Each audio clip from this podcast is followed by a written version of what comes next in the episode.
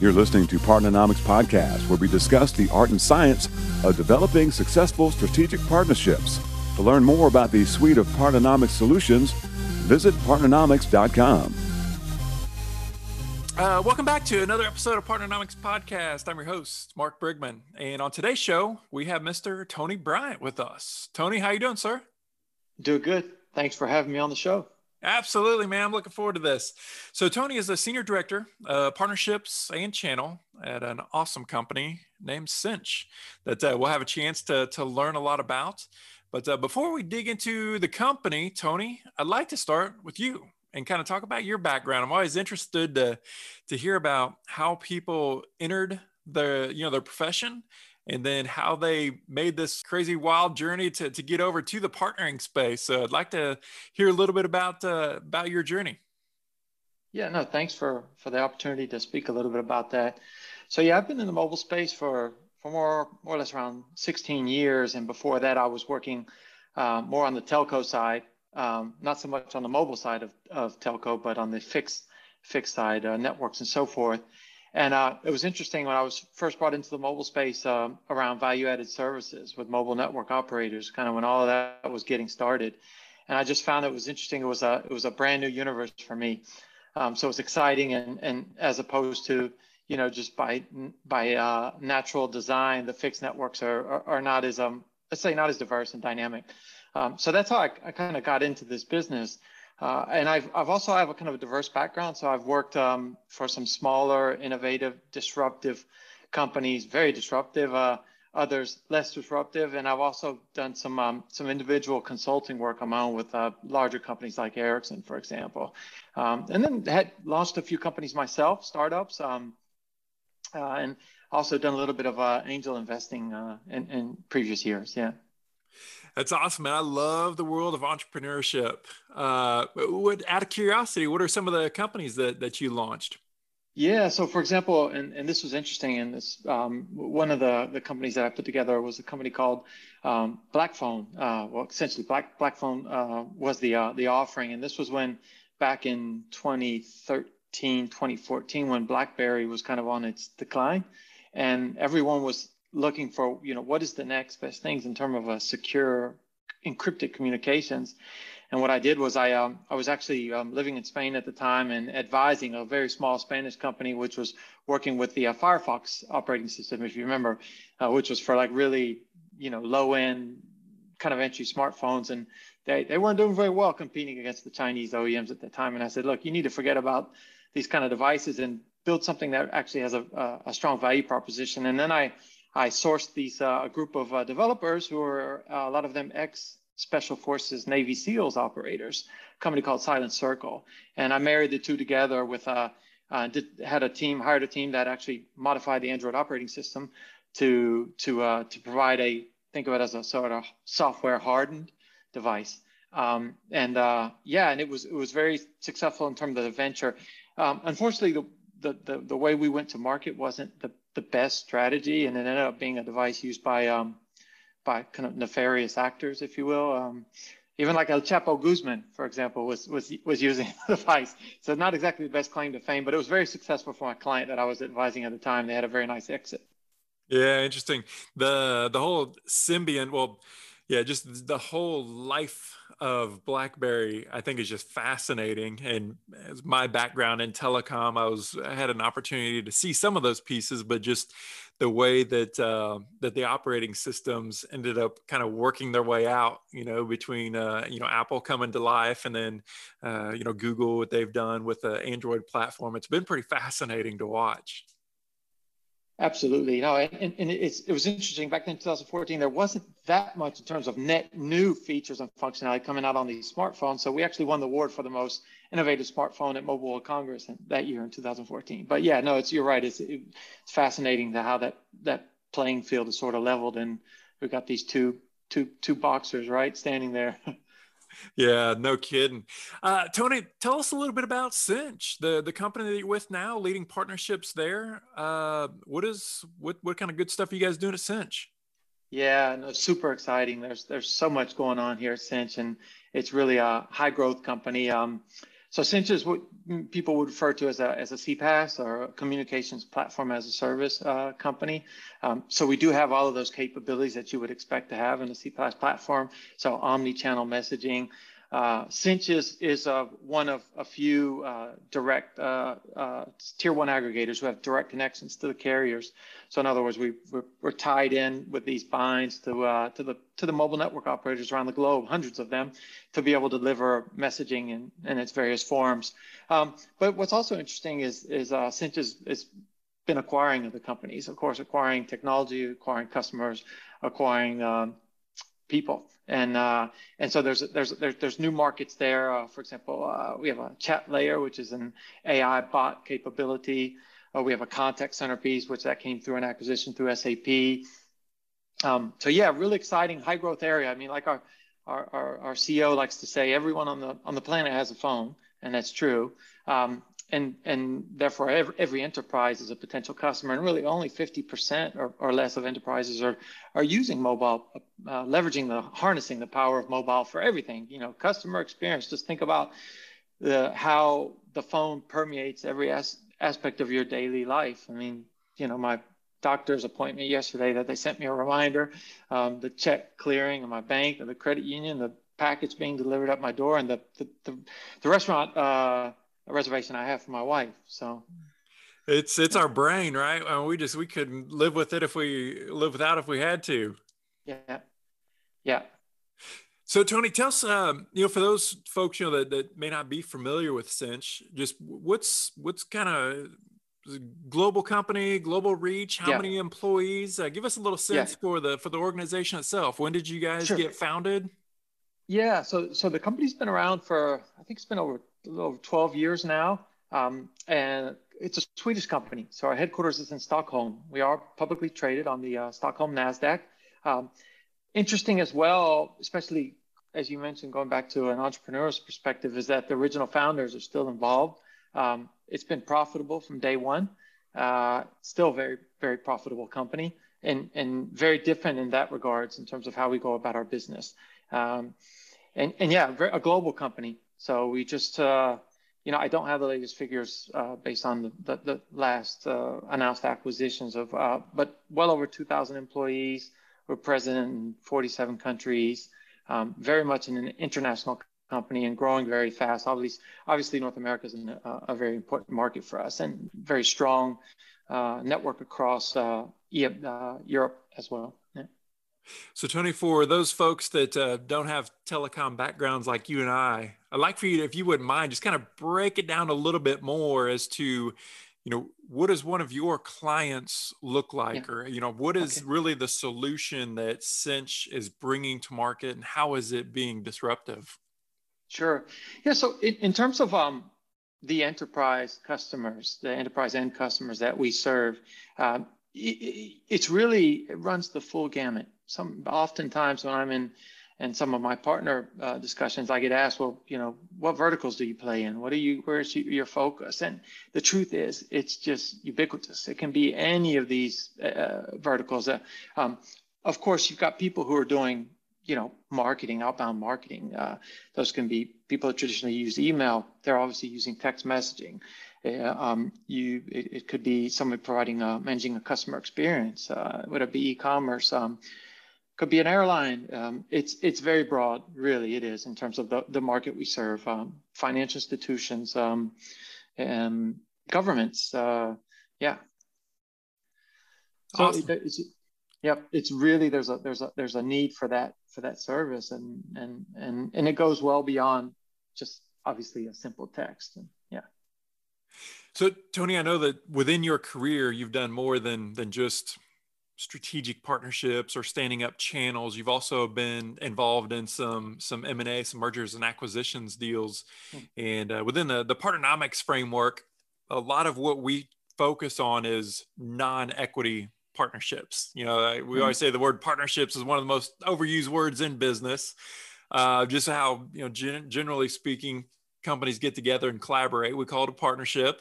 But with those mergers and acquisitions and kind of working through those more equity related deals where we're getting out the checkbook, or at the end of the day, we're owning some portion of those companies or having some level of legal control, as opposed to, say, strategic partnerships or other sorts of partnerships that are non-equity. What's some of those differences, I guess, in how you would approach those certain deals? Yeah, I think I would add to that as well, Mark. Like in some cases, I'll give you an example. We acquired SAP SDI, their SAP Digital Interconnect business over a year ago. And through that acquisition, we acquired a piece of software called Contact Center, which is, and it's interesting because it's not exactly what you're referring to, but it's similar in a way where, you know, we're acquiring a piece of technology, acquiring a large amount of people, of resources.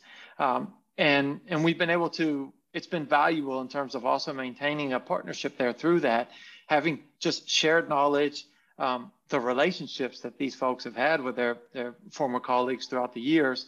And then it's a partnership where we're working with SAP as a channel, for example. In other cases, it's, as you said, it might just be an outright complete equity acquisition. And really that's, you know, you've got one side, which is the legal aspects, right? Which you've got to clear certain hurdles and before you can actually start really working together and sharing data.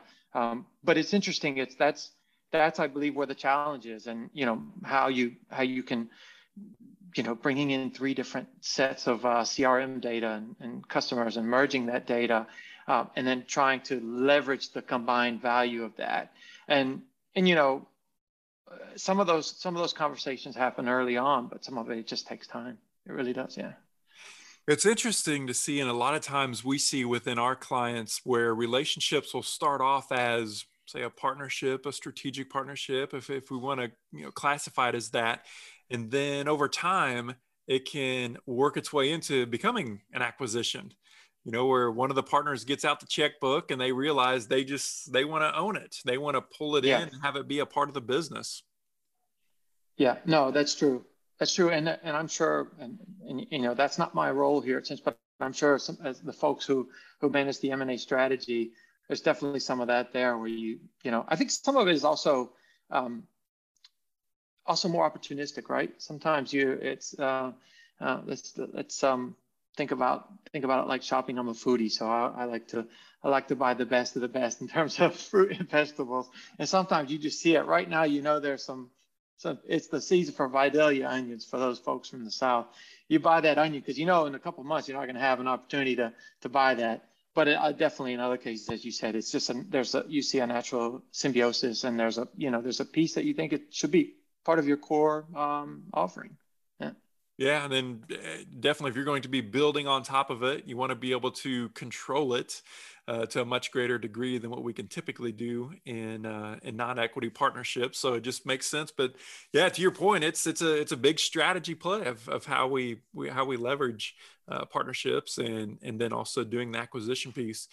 But Tony, you and I share a love for technology, but really even technology partnerships. You know, as we know, there's lots of different types of partnerships. You know, we have our channel partnerships, we have our sales focused partnerships, some research and development, branding, all these different types. But technology partnerships is something that I really enjoy, and I know is a part of your background. Can you share a little bit of maybe some different technology partnerships you've been a part of, or maybe you know, some award-winning partnerships you've been a part of? Sure. Yeah. So one that's very dear to my heart, and prior to joining Cinch, I was working for Cineverse. It was another tier one aggregator. Although Cineverse also has some other additional technologies in terms of private networking and you know, LTE and private LTE and all this sort of thing. And so one of the partnerships I had opportunity to work on was with Hitachi, and Hitachi, obviously, the giant, right? A massive, incredible company, incredible history, and they also have a lot of innovation in-house. And so we were looking at ways just to do something which could have a high impact in terms of the value that it brings to people who are using public transport. In this case, it was for the city of Baton Rouge, Louisiana, and it was their bus, their urban transport system, and looking at how can we use mobile messaging combined with other technologies that Hitachi are bringing to the table, analytics and so forth, machine learning. But initially, using messaging just to improve the rider experience. And that was something I was very both proud of, and it was a lot of fun thinking of these use cases while sitting on my couch. Actually, my wife helped me with some of these as well. Just simple things like, if you're, if that's your normal bus route, you should be able to text or short code, find out what's going on. Are there any service interruptions? Where's the bus at? When is it going to arrive? What's the best way to connect to another destination? The shortest route there, that kind of thing. So that was a lot of fun. Yeah. So Tony, I want to talk to you about a topic that's near and dear to my heart, and I think it is yours too, and that is innovation.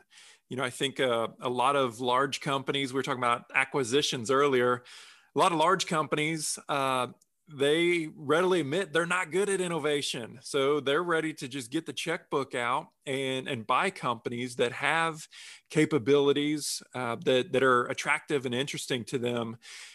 What are some things that maybe some insights that you can share on the topic of innovation? Maybe what can companies do, both large and small, to be better at innovation? It's such a messy and expensive process for most companies. So a lot of organizations avoid it, but I think we're hitting a point now where you have to innovate in order to survive and definitely in order to thrive.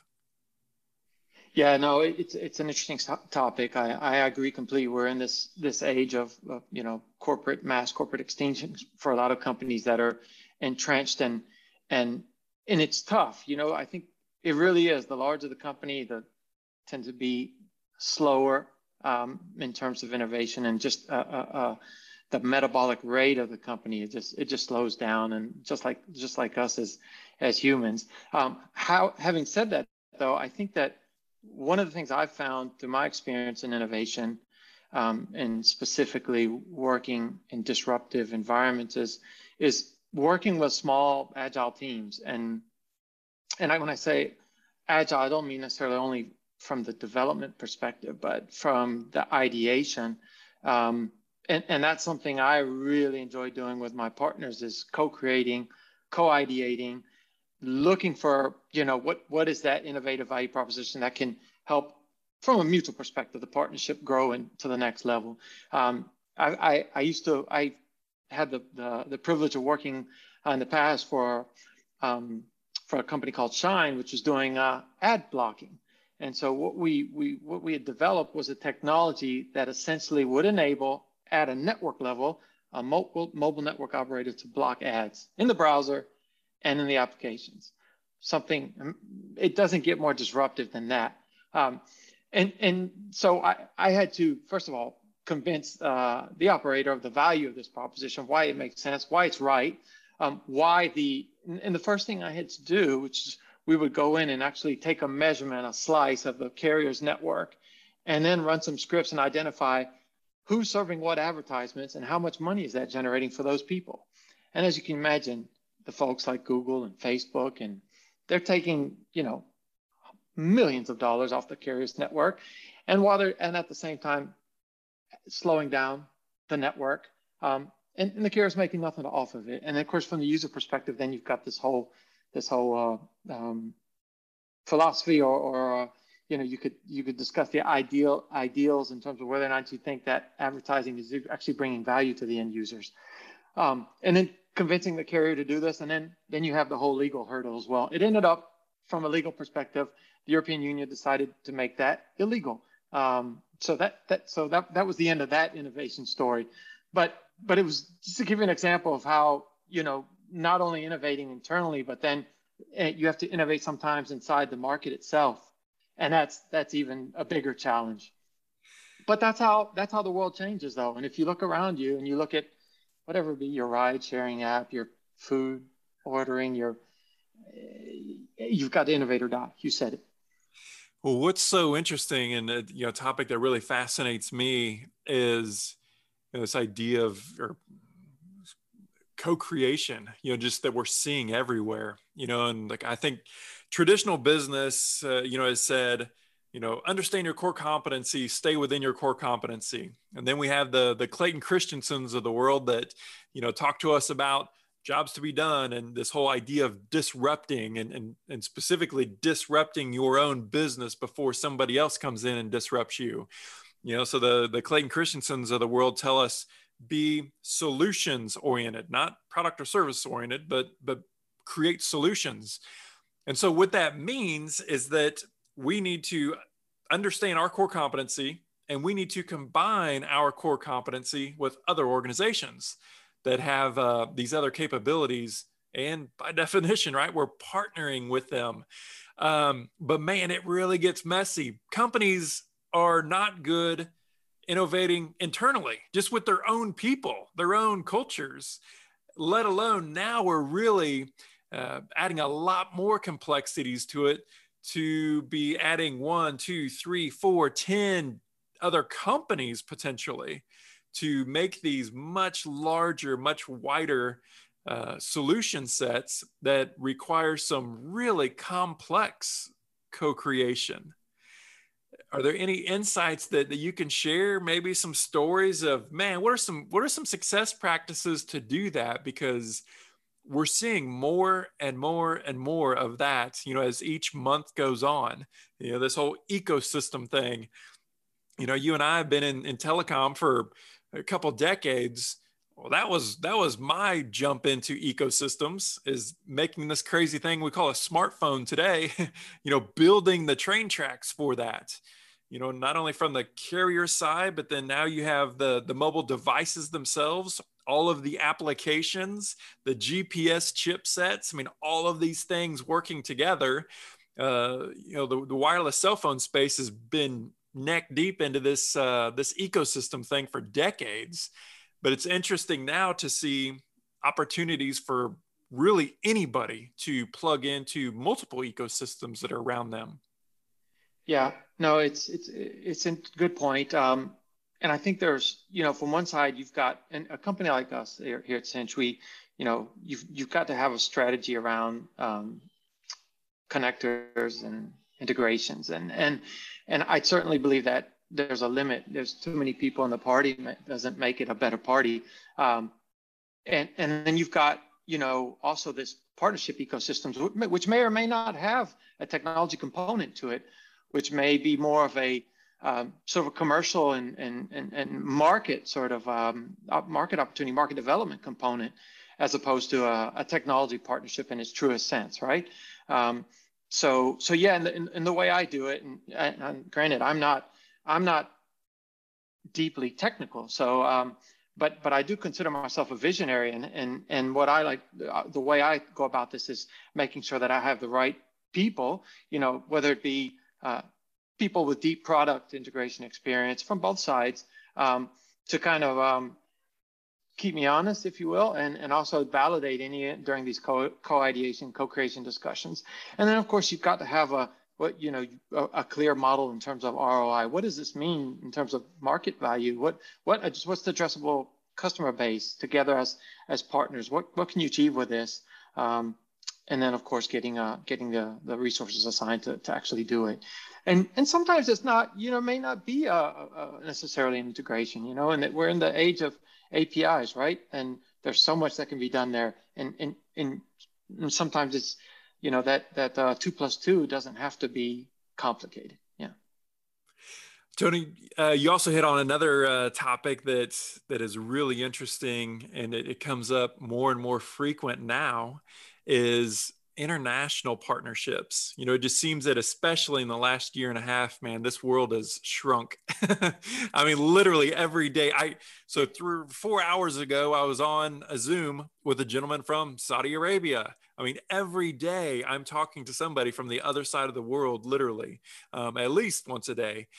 Talk to us a little bit about just what you've learned over your career from a cultural perspective, but really through the lens of international partnerships. Yeah, it's true. The world has become smaller, and, you know, with the advent of the COVID age, you know, we're all just everyone obviously connected. And it's interesting because you see people are almost kind of like, oh, so what? I'm in, you know, wherever I'm at, it's just kind of like, it is a global marketplace, and we're going to play global. And however, at the same time, you do still have these cultural differences and nuances and ways of doing things, ways of approaching things. For example, if I'm looking to markets for innovation in mobile, we recently acquired a company called Wavy down in Brazil. The Brazilians are super creative. They're way advanced in terms of use cases and solving pain points with WhatsApp, for example. Even if I look over at the Turkish market, I lived in Europe for 20 years off and on. I managed sales, business development, and some partnerships across Europe, Middle East, and Africa. And the Turks have always been much more innovative, for example, than here in the US. So there's a lot of inspiration you can pull from these different cultures and different markets. And at the same time, each market does have a particular set of challenges and constraints. And I've always, I guess, you know, growing up, my father was in the military. So I was, we traveled around quite a bit. And he taught me to cherish and value the diversity and the differences of opinions and ideas. And I've been able to visit 43 countries. I haven't done business in all of them, but done business in quite a few. And you really do need to in terms of just understanding that person, understanding their culture.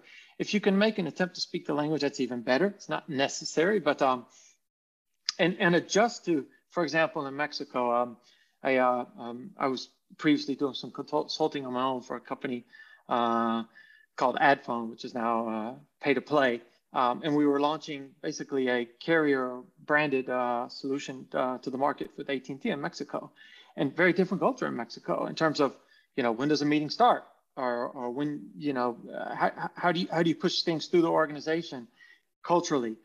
That's very different, for example, than Spain, although you might think, oh, it's a common culture. No, it's very different. And the same holds true with different, if it was Chile instead of Mexico, or Brazil for that matter.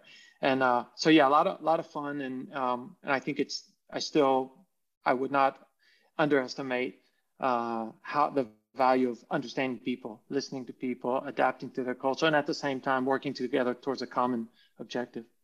Yeah, great advice. I had the opportunity to work with several different folks in Europe during a 10-year sprint, and it's a fascinating topic to me. Is just other countries, as you mentioned, kind of the cultural norms, and I think it starts with understanding that not everybody, sees the world or conducts business the way that you do. So just at least step one is being mindful of that, and having the humility and really the skills to understand that and to learn and to jump in and to learn.